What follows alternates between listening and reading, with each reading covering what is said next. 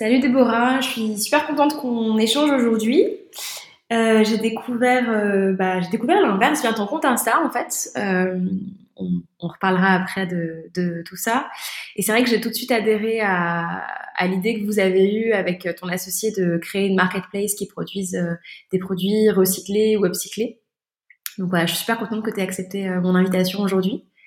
Euh, ce que je vais faire, c'est que je vais tout simplement te laisser tout de suite la parole pour que tu te présentes euh, et que tu te présentes tes, ton, ton, projet toi-même. Ce sera, je pense, mieux que si c'est moi. ok, bah écoute, merci Camille en tout cas de me recevoir aujourd'hui. Je suis très contente de passer ce moment avec toi et puis bah, d'avoir une discussion autour de sujets qui nous plaisent, hein, qui est la consommation un petit peu plus responsable. Donc euh, effectivement, moi je m'appelle Déborah, j'ai 30 ans depuis cette année et j'ai cofondé avec mon associé Pauline une marketplace qui est dédiée uniquement aux marques aux créateurs qui utilisent des matières destinées à être jetées pour créer de nouveaux articles.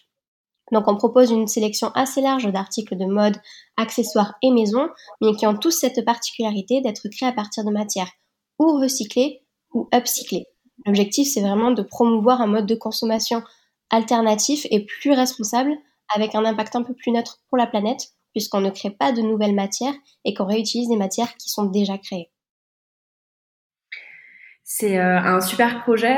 Euh, alors, c'est bien sûr des sujets qui sont, euh, je pense, une tendance montante, mais malgré tout, est-ce que tu peux revenir un petit peu sur la genèse de, l'aventure? Comment est-ce que vous êtes rencontrés avec Pauline? Enfin voilà, raconte-nous un petit peu le, le, démarrage et comment vous avez eu l'idée et comment vous êtes passé de l'idée à, l'action. Ça marche. Bah, il faut savoir que Pauline et moi, on se connaît depuis plusieurs années.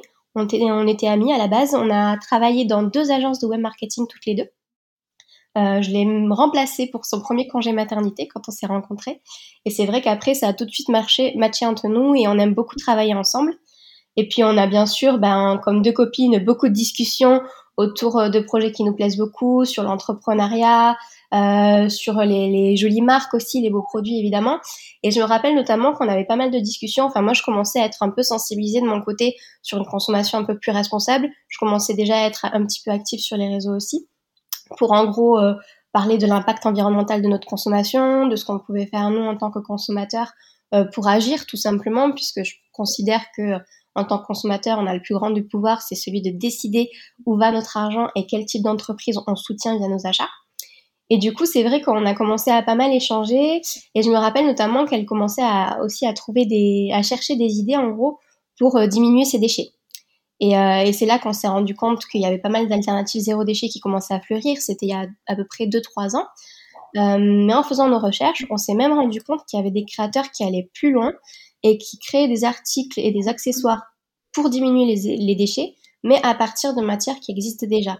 Euh, comme des chutes de textiles ou des chutes de matière quelconque en fait.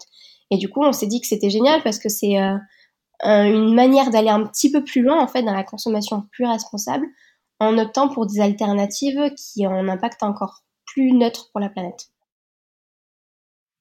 Et, euh, et donc là, c'est, j'imagine que ça, de voir tous ces créateurs qui se, qui se développait, euh, ça, ça, ça, ça vous a donné envie d'aller d'aller plus loin. Et comment, euh, enfin, donc vous vous êtes rencontrés dans des agences de web marketing, donc je suppose que vous aviez déjà pas mal de compétences pour euh, un peu bah, préparer euh, le, passer de, de, de l'étape de, de, de l'idée sur la, la, feuille blanche à euh, un site en ligne euh, qui marche sur lequel on peut acheter.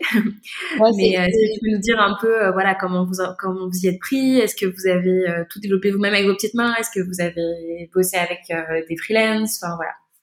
C'est effectivement ce qui nous a réunis en fait toutes les deux. Donc on travaillait dans le web marketing.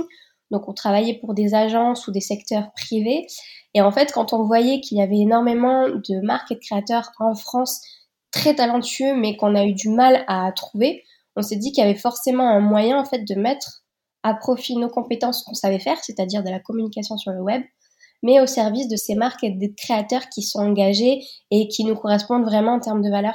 Donc on a eu vraiment la volonté toutes les deux de, de voilà de, de, de trouver une activité qui, euh, qui nous permette à nous, euh, de manière individuelle, d'agir euh, pour l'environnement en faisant notre métier au service de ces marques et ces créateurs.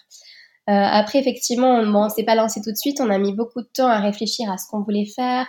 au niveau du site, comment on voulait le, monter, quel, type de marque on imaginait.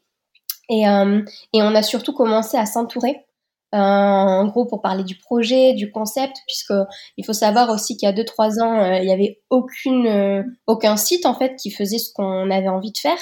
Du coup, on savait qu'on allait devoir tester un marché. et aussi, surtout, il nous manquait, nous, les compétences, puisque ce qu'on sait faire, c'est de la communication et de marketing, mais on avait surtout besoin de, compétences pour développer le site, pour le design. donc, la première chose qu'on a commencé à faire, c'est de s'entourer de deux autres associés. Donc on a Jean-Noël qui est sur la partie développement web, c'est lui qui a fait tout site en interne. Donc on a eu cette chance-là en fait de pouvoir euh, développer euh, l'inverse de A à Z en, interne. Euh, et après notre quatrième associée, Céline, elle est graphiste et web designer. Du coup c'est elle qui s'occupe de toute la, mise en forme, le design, le style du site, la, charte graphique, etc. Donc on a, on a vraiment essayé de constituer euh, une petite équipe avec des corps de compétences complémentaires pour pouvoir bah, faire de l'inverse une plateforme à la fois agréable, utile, fonctionnelle, que ce soit pour les vendeurs, puisqu'on est une marketplace, ou pour les clients. Top. Et du coup, pour développer, vous vous êtes appuyé euh, sur un sur des frameworks existants? Comment, comment est-ce que vous avez parce que c'est vrai que la marketplace, euh, même si ça se développe énormément comme modèle, euh, c'est pas forcément euh, aussi simple à, mettre en ligne qu'un Shopify ou, ou un PrestaShop. Euh, du coup, comment est-ce que vous avez, enfin, quel, quel, choix technique vous avez fait? Alors effectivement, hein, c'est c'est beaucoup plus compliqué que ce qu'on pensait au départ, mais heureusement, ben, Jean-Noël c'est son métier et du coup, lui, il est spécialisé sur Drupal, donc il a développé la solution technique uniquement sur ce sur ça en fait. Ok, ça marche. Et du coup, tu as, mentionné que vous étiez associés tous les quatre. Euh, vous êtes euh, aujourd'hui, je crois, Pauline et toi à plein temps sur le sujet ou, je me trompe? Non, effectivement, on est tous les deux à plein temps et on a Jean-Noël et Céline qui viennent compléter euh, de temps en temps, quand ils peuvent, sur leur temps libre, ce dont on a besoin sur l'inverse. Ok, super. c'est un super, super modèle, je trouve, pour, pour démarrer, quoi. C'est top. Ouais, exactement. Et du coup, vous avez donc ça, c'est la partie, euh, j'ai envie de dire, création du, du site, de la marque, euh, du concept. Et après, j'imagine qu'il a fallu bah, convaincre des créateurs et des marques de, euh, de venir vendre sur votre site. Ça s'est passé comment Comment est-ce que vous avez contacté ces premières marques? Et comment est-ce que vous les avez convaincus Ça s'est fait assez naturellement finalement, et puis aussi de manière progressive. on a anticipé pas mal pour commencer à recruter des marques euh, bien avant le lancement euh, officiel du site, puisqu'on ne voulait pas mettre en ligne un site euh, avec aucun produit dessus. donc, il me semble de mémoire qu'on avait une douzaine ou une quinzaine maximum de marques au moment de la mise en ligne. Donc, c'est vraiment des gens qu'on a pu aborder, qui ont été hyper, hyper accessibles pour nous expliquer ce dont ils avaient besoin en termes de fonctionnalités. ils ont été très patients. Euh, vraiment, on a eu beaucoup de chance d'être super bien accompagnés parce qu'on a pu bah, euh, imaginer et améliorer l'inverse en fonction de leurs attentes en fait. Donc c'est vrai que cette partie-là, ça a été top. Et on a pu aussi leur faire tester en avant-première le site puisqu'on l'a mis en ligne en privé un mois avant la mise en ligne publique pour pouvoir bah, euh, permettre aux marchands d'accéder au site, de commencer à prendre en main leur espace marchand, euh, nous-mêmes aussi de, de, le faire tester à, nos cercles, à notre cercle proche pour qu'ils puissent bah, faire un retour sur, sur euh, l'utilisation, les fonctionnalités, etc. Donc on, a fait les choses de manière assez progressive, mais c'est vrai qu'on a eu beaucoup beaucoup de chance parce que le, enfin, le, le concept de l'inverse a été très bien accueilli dès le départ et on n'a eu aucune difficulté à, à, trouver des partenaires de confiance avec qui euh, monter ce projet. C'est top. Et donc ça c'était voilà 12-15 marques euh, ou créateurs, j'imagine qu'il y a différents types de il euh, y, en a qui sont sans doute des, créateurs presque indépendants et, d'autres des marques plus établies. Si je lis bien quand je vois quand je vais sur votre site, en fait, j'ai le sentiment en tout cas que c'est le cas. Je sais pas si tu me confirmes qu'il y a différents Ouais, effectivement, on a les deux types en fait de vendeurs. On a des marques qui ont un petit peu plus l'habitude, même si l'upcycling, le recyclage, ça reste des secteurs de, de, niche. Donc on est quand même sur des toutes petites marques, mais c'est des marques qui ont quelques années, qui qui travaillent à plus grande échelle. Mais on travaille aussi avec des créateurs artisans euh, qui fabriquent les choses à la main dans leur atelier euh, de manière indépendante, individuelle. Donc on essaie de travailler avec euh, ces types de profils variés. Top. Et donc 12-15 au démarrage, et euh, j'imagine que c'est un travail continu. Enfin, est-ce que vous mettez des objectifs de soit de nombre de produits, soit de nombre de vendeurs en ligne euh, Est-ce que vous travaillez par euh, catégorie de produits? Enfin, comment est-ce que vous fonctionnez pour développer l'offre? Oui, on a, on a effectivement des objectifs, mais plus en termes de vendeurs aujourd'hui. C'est-à-dire que comme on travaille en plus avec des créateurs artisans qui ont parfois très peu de produits en toute petite quantité, on, préfère ne pas imposer de, volume ou autre en termes de produits, mais plus d'aller chercher euh, euh, des créateurs artisans et des marques qui font des, produits variés en fait. Donc on, a plus pour objectif d'augmenter le nombre de vendeurs sur l'inverse. Donc ça, c'est la première chose. Et ensuite, on a commencé à se cibler euh, au tout début du lancement du site sur les articles de mode, donc vêtements, un petit peu de chaussures, bijoux, accessoires, et, et, aussi des articles pour la maison. On a un petit peu de déco, des housses de coussin, par exemple, des couvertures. vraiment plus pour montrer en fait le potentiel de tout ce qu'on peut faire avec des matières recyclées et upcyclées, parce qu'on se rend compte qu'au final, qu'on peut aller sur toutes les catégories de produits possibles euh, et, l'objectif et l'ambition de l'inverse, en tout cas, c'est un jour de pouvoir bah, présenter toutes les alternatives dont on peut avoir besoin au quotidien en tant que consommateur, mais dans leur version recyclée ou upcyclée pour euh, avoir le meilleur impact possible pour l'environnement. Donc, euh, on commence progressivement en fonction des, des marques et des créateurs qu'on va trouver aussi euh, et, de leur spécialité. Et après, petit à petit, l'objectif, ça va être de peut-être, pourquoi pas, euh, d'aller sur d'autres catégories de produits. Là, on est en discussion avec euh, une marque qui fait des cosmétiques à partir de, de résidus alimentaires. Donc, c'est pourquoi pas quelque chose qui pourrait aller dans notre ligne, puisqu'il s'agit de revaloriser de la matière qui sinon allait partir à la poubelle. Donc, on est en discussion, en tout cas, pour savoir dans quelle direction on va amener l'inverse, mais je pense que ça peut aller très loin. Ouais, je pense que c'est, enfin, en effet, je, enfin, vous avez réfléchi beaucoup plus que ça euh, à, ça que moi, mais, euh, mais je pense euh, en effet que, que c'est infini en fait, quasiment. Enfin, ouais. On est qu'au début de ça en fait, de parce qu'on a tellement, on, vient tellement d'un d'un monde économique où il s'agissait toujours d'extraire de nouvelles matières pour pour créer toujours plus de produits neufs, parce que c'était comme ça et depuis des années. Euh, je pense qu'on a encore, euh, on est encore qu'au tout début d'envisager ce qu'on peut faire euh, d'un point de vue circulaire et de vraiment revaloriser de la matière existante. Enfin, je trouve ça assez excitant en réalité, enfin, de se dire qu'il y a une telle porte ouverte à la créativité, y a plein de nouvelles choses qui, vont arriver. Ouais, et puis je pense qu'on n'aura pas le choix, surtout en fait quand on voit que les ressources naturelles, l'extraction des ressources naturelles ont été multipliées par trois en quelques dizaines d'années. Enfin, euh, c'est, c'est, on, va dans une direction en fait où on est tellement en train euh, de, d'un point de vue écologie et environnement, euh, de bouleverser notre écosystème qu'on va pas avoir le choix en fait de mettre, je pense, un, un, ralenti sur la façon dont on est en train de produire pour permettre en fait tout simplement à la planète de se régénérer. Donc euh, ouais, je pense que en tout cas recycler des matières c'est une chose, mais récupérer des matières qui existent déjà si on veut continuer de créer, euh, pour moi, d'ici quelques années, ça va être une obligation. Ouais, c'est sûr. J'espère juste qu'on le fera suffisamment vite pour que, comme tu dis, on, laisse mm.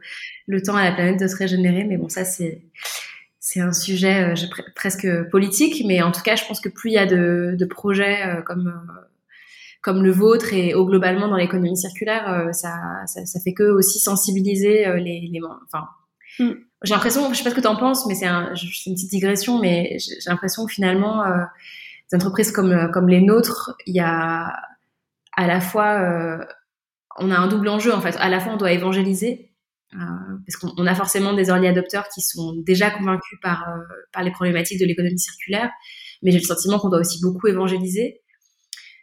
Et puis à la fois, on, se doit d'apporter un, service euh, utilisable entre guillemets. C'est-à-dire que ce qui est compliqué, je trouve aujourd'hui pour un consommateur, enfin, je te rejoins complètement. Je reviens sur ce que tu disais tout à l'heure sur le fait que le consommateur finalement a le pouvoir parce qu'il choisit de là où il met son argent, mais à la fois, je pense qu'on a aussi, enfin, l'offre, enfin l'économie de l'offre, les entreprises ont aussi un rôle euh, pour proposer des services euh, à la portée en fait des consommateurs, parce que euh, les consommateurs ont aussi, euh, enfin, et j'en fais pas, on en fait tous partie en fait. On a, on a chacun nos contraintes dans notre vie au quotidien. Euh, donc, euh, il faut aussi que ces offres plus responsables soient accessibles en fait. Et, c'est ça que je trouve intéressant dans ce que vous proposez, c'est que finalement, c'est une manière de dire, bah, on réunit au même endroit, euh, dans différents euh, types de, de, produits, des, des, des, des marques qui euh, font ce choix de, euh, euh, comme tu dis, recycler et même upcycler, donc ré réutiliser. Et, et, donc, ça rend les choses plus simples, en fait. Parce qu'aujourd'hui, ce qui est compliqué, c'est qu'on est dans cette phase un peu d'entre-deux, où il y a une prise de conscience qui, qui, grandit, je pense, au, sein de la, de la population. Euh, et aussi, mais en même temps, pas forcément toujours les solutions en face pour euh, adapter sa consommation. Enfin, je sais pas ce que tu en penses, mais si, mais tout à fait. Mais je pense que de toute façon, euh, le consommateur, même s'il doit être évidemment conscient de ce qu'il achète et il doit, enfin, il, doit être conscient de son pouvoir, euh, c'est pas à lui de porter la responsabilité de, tout le, de tout le monde de la consommation et de la production. Euh, je, je, pense que quand on, il y a beaucoup de, de désinformation aussi sur la façon dont euh, on consomme. Enfin, moi, je ne comprends toujours pas du point de vue alimentaire, par exemple, pourquoi il y a des aliments qui sont bio et d'autres qui ne le sont pas, et donc potentiellement bourrés de pesticides qui peuvent rendre malade à la fois et la planète et les personnes qui les consomment. Donc, on est aujourd'hui face à des, des secteurs de consommation qui sont absolument biaisés et c'est pas forcément nécessairement tout le temps au consommateur de porter la responsabilité euh, de ses choix de consommation pour que lui, il, en gros, il, décide de ce qui est bon pour lui ou pas. Euh, il faut aussi que les industriels et les marques fassent l'effort euh, de leur proposer des produits qui ne vont pas porter atteinte et à leur santé et à l'environnement dans lequel on vit. Donc, en gros, j'aimerais bien que l'inverse, si tu veux, permette à nos clients d'éviter cet effort-là, en fait de réfléchir à est-ce que mon, mon achat va être vraiment éco-responsable ou est-ce que euh, je vais porter atteinte à des personnes à l'autre bout du monde? Non, l'objectif vraiment, c'est de leur proposer une sélection pour que eux, ils puissent vraiment être euh, à l'aise avec leurs achats et les faire de manière euh, plus sereine, en fait, tout simplement. parce qu'on souhaite leur faciliter la vie pour que eux n'aient pas à chercher de savoir si les marques et les créateurs chez qui ils achètent ont un impact ou non sur l'environnement, puisqu'on leur donne en, gros les clés. Après, rien n'est parfait, évidemment. Donc, on va plutôt aussi euh, avoir ce travail euh, et d'information et de sensibilisation pour leur expliquer qu'est-ce qui est éco-responsable dans leur produit, comment il est fabriqué, ou dans quelles conditions, pour qu'eux aussi puissent choisir leurs achats en conséquence, puisque évidemment, c'est jamais parfait. Oui, je pense que cette, démarche de transparence, elle est hyper importante en fait, parce que euh, comme il y a tellement d'informations dans tous les sens que ça, aide aussi à, à ça, ça, fait partie en fait de la démarche, je pense, d'informer sur la façon euh, dont vous sélectionnez les marques, euh, et puis juste sur le sujet globalement en fait de euh, l'économie circulaire, de, du réemploi.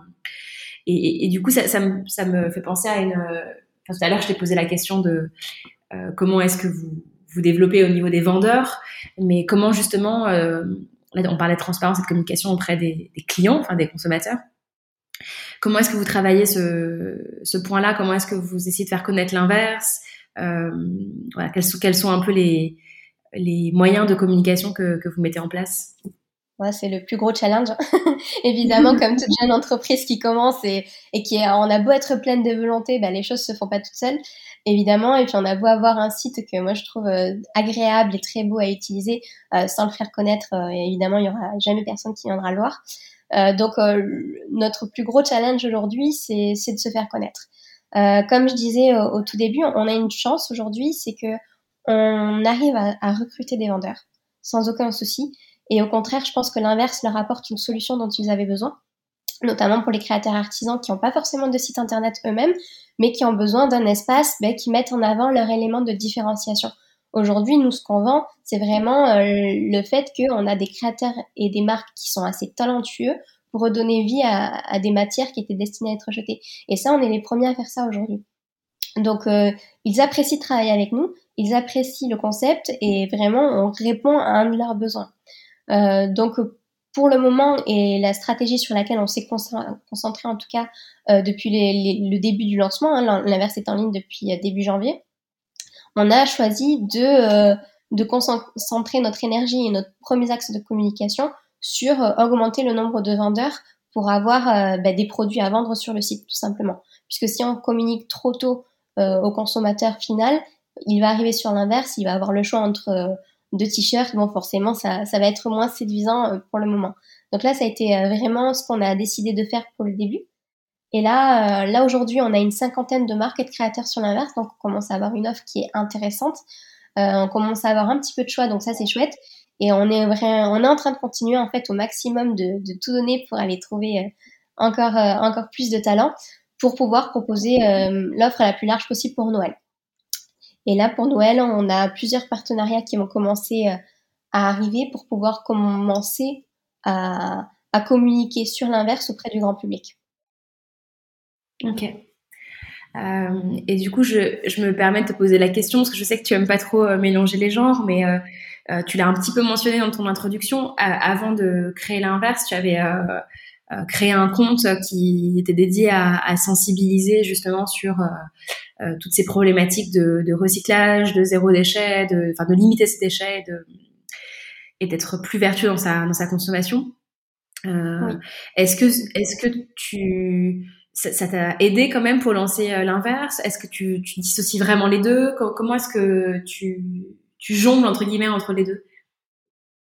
Euh, Je dissocie les deux. Pour autant, euh, ça ne veut pas dire qu'il n'y a pas de synergie entre les deux, puisque effectivement, hein, euh, donc mon compte Instagram Je me recycle m'a beaucoup beaucoup aidé à pouvoir comprendre en fait de quoi avaient besoin euh, les consommateurs, puisque quand je l'ai commencé, effectivement, moi je parlais beaucoup d'écologie au début sur mon compte.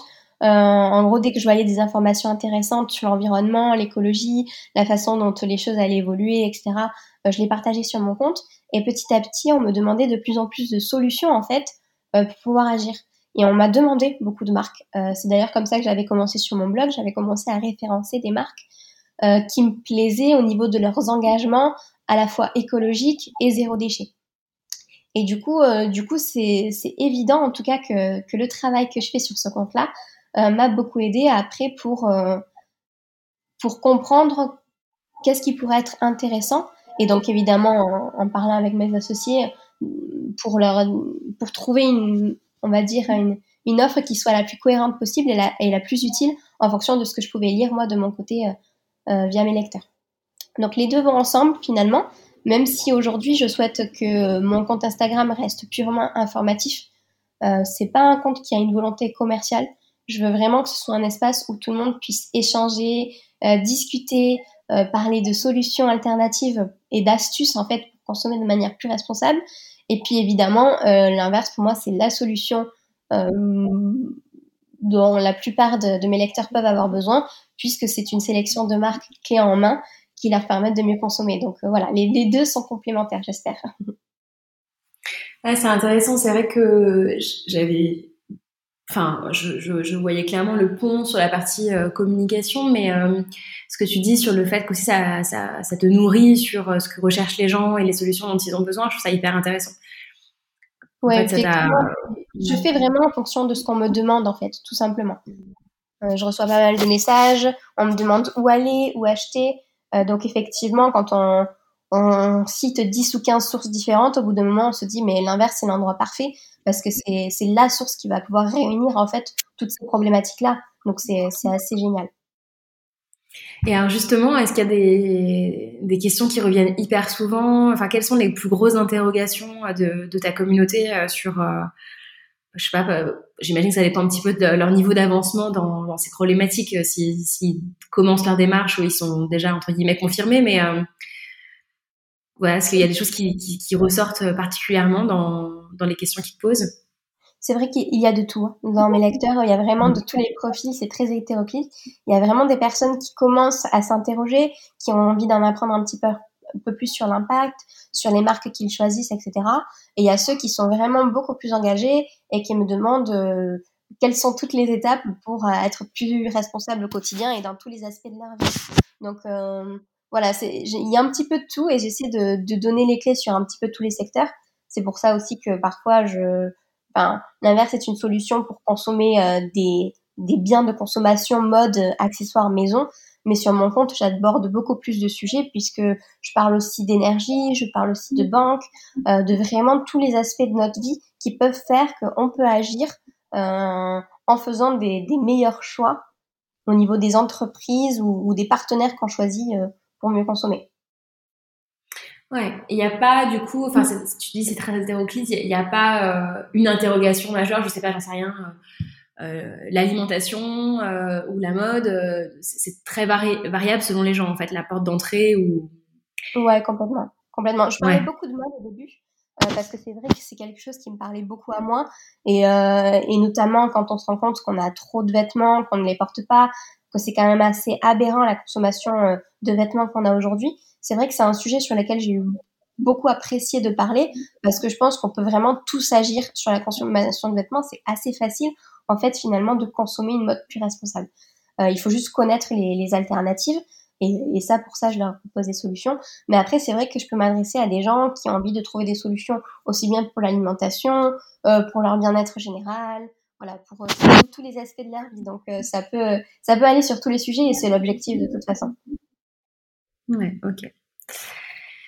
Euh, bon, et donc, euh, je ne sais pas si on revient un tout petit peu en arrière. Euh, qu'est-ce que ça a été les plus gros freins pour, pour développer l'activité Est-ce que tu peux nous raconter, ou au contraire, ce qui a été plus facile que ce que tu imaginais? Enfin voilà, est-ce que tu peux nous, nous raconter un petit peu quelques, quelques, quelques obstacles que vous avez surmontés Oh, et puis il y, a, eu des obstacles, il y en aura sûrement d'autres, hein, on va pas se mentir.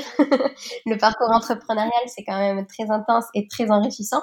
Euh, après, là où moi j'ai été surprise finalement, c'est le fait de se dire que ouais, on arrive à trouver des partenaires, euh, des partenaires commerciaux, hein, puisque nos vendeurs sont nos partenaires. On, arrive à en trouver de manière assez facilement finalement, puisque comme je disais tout à l'heure, on leur propose une, solution dont ils ont tellement besoin euh, qu'ils sont contents de voir arriver l'inverse en fait. Donc ça c'est vraiment top.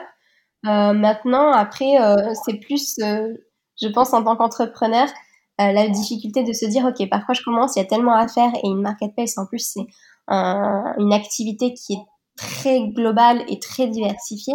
Donc, il y a, y, a, y a, beaucoup à faire. Donc là, là l'objectif et la, la, plus grande difficulté qu'on a aujourd'hui, euh, c'est de, de, de, bien communiquer pour se faire connaître, en fait, tout simplement.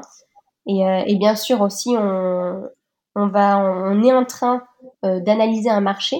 Donc on est, on est aussi sur un secteur très innovant.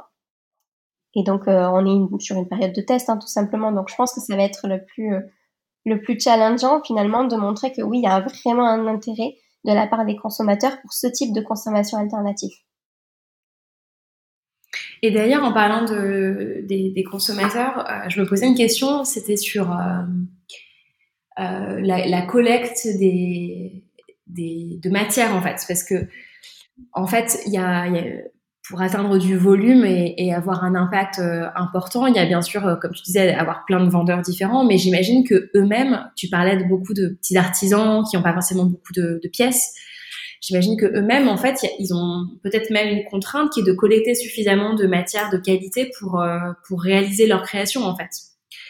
Et du coup, je me demandais si vous aviez envisagé, euh, alors je sais que vous avez mis une million de choses à faire et sans doute pas là demain, mais est-ce que c'est un peu dans votre tête ou pas du tout d'un jour aussi devenir potentiellement une plateforme de collecte euh, de matières de qualité pour nourrir vos vendeurs ou pas du tout? Alors si, et c'est une super remarque parce que justement, on a commencé à y réfléchir sérieusement parce qu'on a de la demande tout simplement.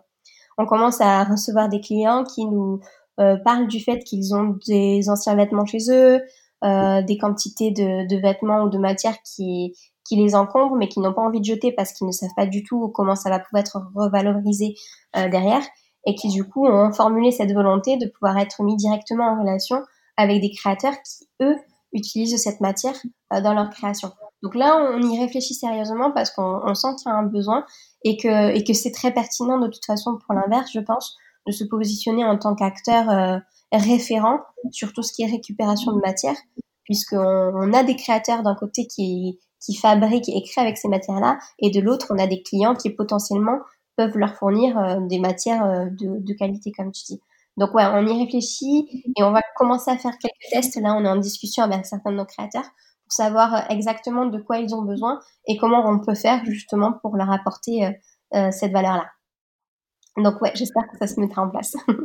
Ouais, c'est top parce que effectivement, je pense qu'il y a un vrai sujet. Enfin, tu parlais des vêtements et de la mode, enfin, qui est clairement une industrie. Euh, je crois que c'est la deuxième plus polluante au monde, il me semble. Euh, enfin, tu, tu, mentionnais, hein, le, toi, c'était le début de ta prise de conscience. Euh, moi, c'est pareil. Quand quand je vais déposer des vêtements parce qu'ils sont plus utilisables, du coup, je vais les déposer au recyclage. Je me dis, mais en fait, il y a toutes les chances que ça parte à l'autre bout du monde et que ce soit en fait jamais vraiment recyclé. Il y a vraiment une frustration en fait. Et au final, de, de court-circuiter entre guillemets, enfin de de d'aller directement euh, les, les, redonner la matière à des gens qui vont tout de suite la transformer et la revaloriser, ce serait génial. Enfin... Oui, ben le, problème en fait, c'est que notre consommation de vêtements, il y en a trop tout simplement. Parce qu'on a des mhm. filières de collecte qui sont pleines de bonne, bonne volonté en France. Mais le problème, c'est que la quantité de matière est tellement faramineuse qu'en fait, on n'a pas les capacités de tout traiter. Tout simplement. Donc, effectivement, tu as une partie qui va être revendue en France, mais tu as une partie qui va être revendue à l'étranger et qui est beaucoup trop importante aujourd'hui où tu as une partie qui va être euh, revalorisée, euh, soit de manière énergétique, soit recyclée pour faire, euh, pour faire d'autres choses. Donc aujourd'hui, en fait, la quantité de matière est tellement énorme que, que c'est compliqué de tout faire. Donc c'est vrai que je pense que ça pourrait être intéressant d'apporter une valeur ajoutée, du moins pour la matière qui est en bon état en fait, celle qui peut vraiment être réutilisée parce qu'on a vraiment on a des créateurs qui font des choses mais incroyables avec des matières qu'on soupçonnait pas et, qui, sont en plus en, très bon état. Donc ça fend le cœur de devoir les jeter ou de, se dire qu'on ne peut pas maîtriser en fait la façon dont elles vont être revalorisées. Donc c'est vraiment dommage. Donc je pense que ouais, il y a effectivement quelque chose à faire puisque de toute façon il y a de plus en plus euh, l'upcycling c'est pas nouveau hein en soi c'est une technique qui existe depuis enfin c'est presque ancestral de réutiliser de la matière et de faire autre chose avec euh, par contre, on, s'est un petit peu perdu avec euh, l'ère industrielle, euh, l'ère du jetable, du plastique, etc.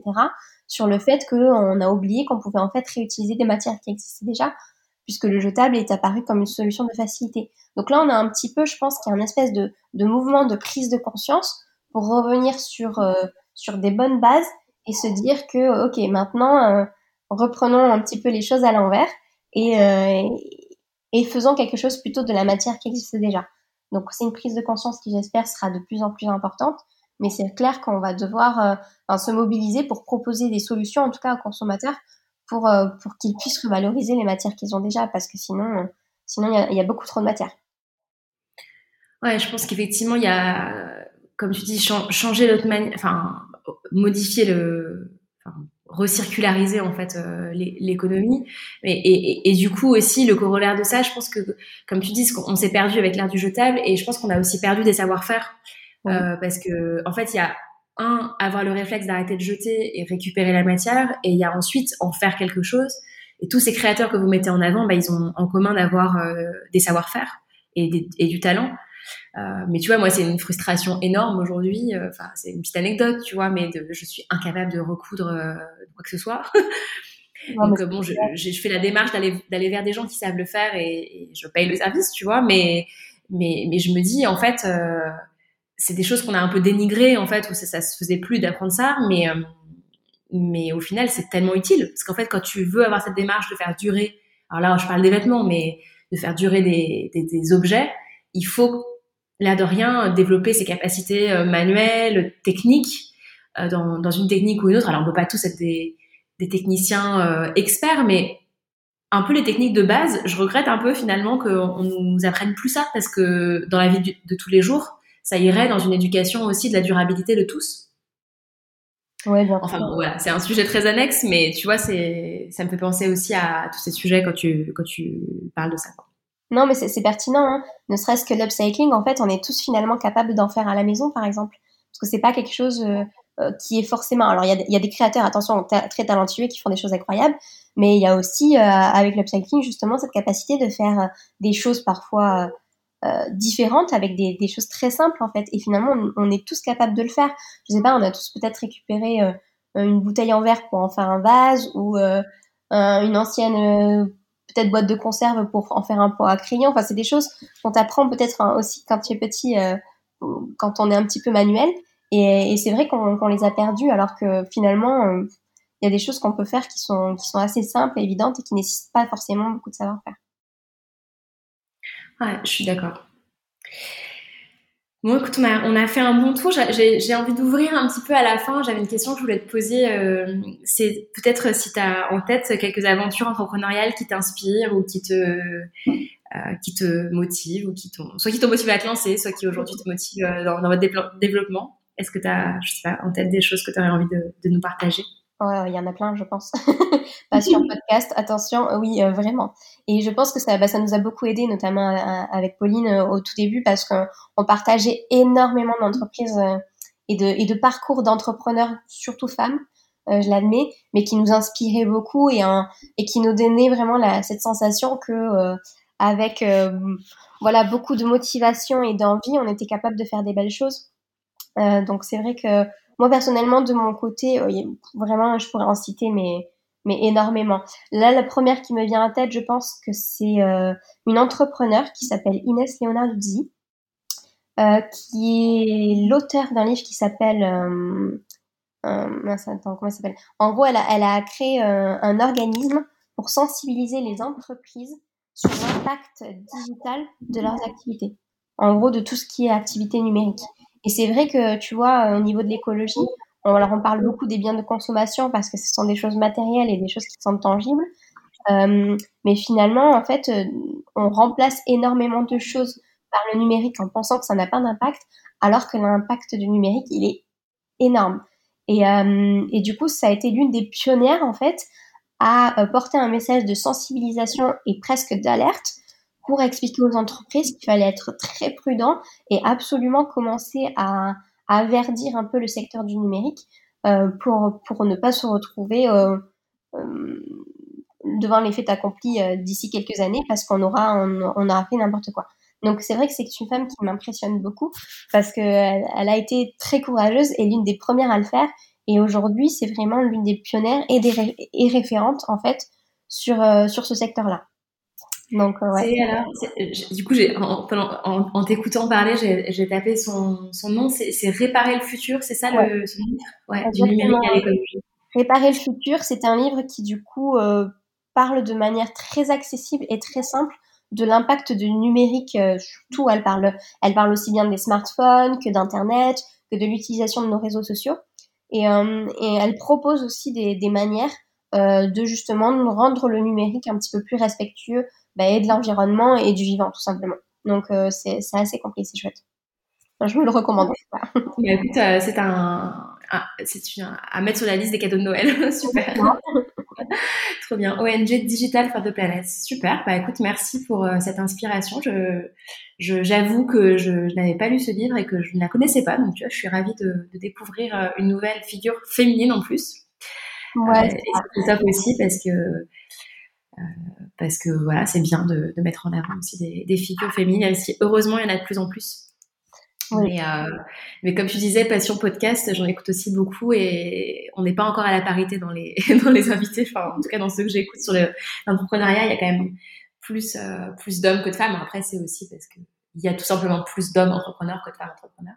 Oui, c'est ça. Voilà. Mais ça va changer, c'est en train de changer. Euh. C'est ça. Ou alors, il faut écouter vraiment des chaînes qui sont euh, uniquement dédiées à l'entrepreneuriat féminin, parce qu'il commence à, y en avoir, mais c'est vrai que sinon, Sinon, c'est on manque de diversité un petit peu dans, l'écosystème entrepreneurial, c'est dommage. Ouais, moi je, je suis une optimiste de nature, donc euh, je, crois très fort que c'est en train de changer et qu'il se passe plein de choses à, ce niveau-là, mais, euh, c'est vrai qu'il y a encore du chemin à faire et que c'est important de le dire. Donc euh, voilà, c'est cool. Bon, merci pour ce partage. En tout cas, c'est, tu vois, ça me donne très envie d'aller, d'aller à ma petite librairie du coin là tout de suite pour aller me l'acheter. je, te, je te tiendrai au courant de, de, la lecture. Je te ferai un petit rapport. Euh, super. Eh ben, écoute, euh, moi, j'ai, globalement fait le tour de, des questions que je voulais te poser. Est-ce que toi, de ton côté, il euh, y, a, y, a, des sujets qu'on n'a pas abordés, que tu aurais envie de, je ne sais pas, quelque chose à ajouter, voilà. Euh, Bon, écoute, je, je pense qu'on est pas trop mal. je pense qu'on est pas trop mal. On a pas même fait le, le tour. Après, c'est vrai qu'il y a énormément de choses à faire, mais comme toi, j'ai envie de rester optimiste sur la suite. Euh, je pense qu'il n'y a rien de pire que de baisser les bras et, et que, que, de se laisser submerger en fait par cette éco-anxiété qui va devenir, je pense, de plus en plus présente euh, dans les années à venir. Mais du coup, non, euh, il y a des solutions, il y a des gens qui font des choses formidables. Euh, nous, on a la chance de travailler aujourd'hui avec 50 marques et créateurs qui font des choses incroyables et j'espère que c'est que le début de cette aventure. Donc voilà, je reste optimiste sur la suite et j'ai hâte justement de voir euh, toute la créativité et les innovations qu'on va être capable de sortir en fait face à l'urgence écologique parce que à mon avis c'est que le début. Ouais, j'en suis sûre aussi. On va rester sur cette note ultra positive pour en, ce vendredi, parce qu'on est vendredi quand on, quand on se parle avec Deborah. euh, et, euh, et j'invite tous, euh, tous les gens qui ont tenu jusqu'à jusqu'à cette 40e euh, minute à, à, faire des cadeaux de Noël sur l'inverse euh, pour, pour, amorcer cette, cette belle révolution circulaire et, et, dans la façon de consommer de demain. Quoi. Voilà. Bon, écoute, bah, merci à toi, Déborah. C'était vraiment chouette euh, d'échanger aujourd'hui. Et puis, bah, je te dis à, à, très bientôt. À bientôt. Merci à tous de nous avoir écoutés.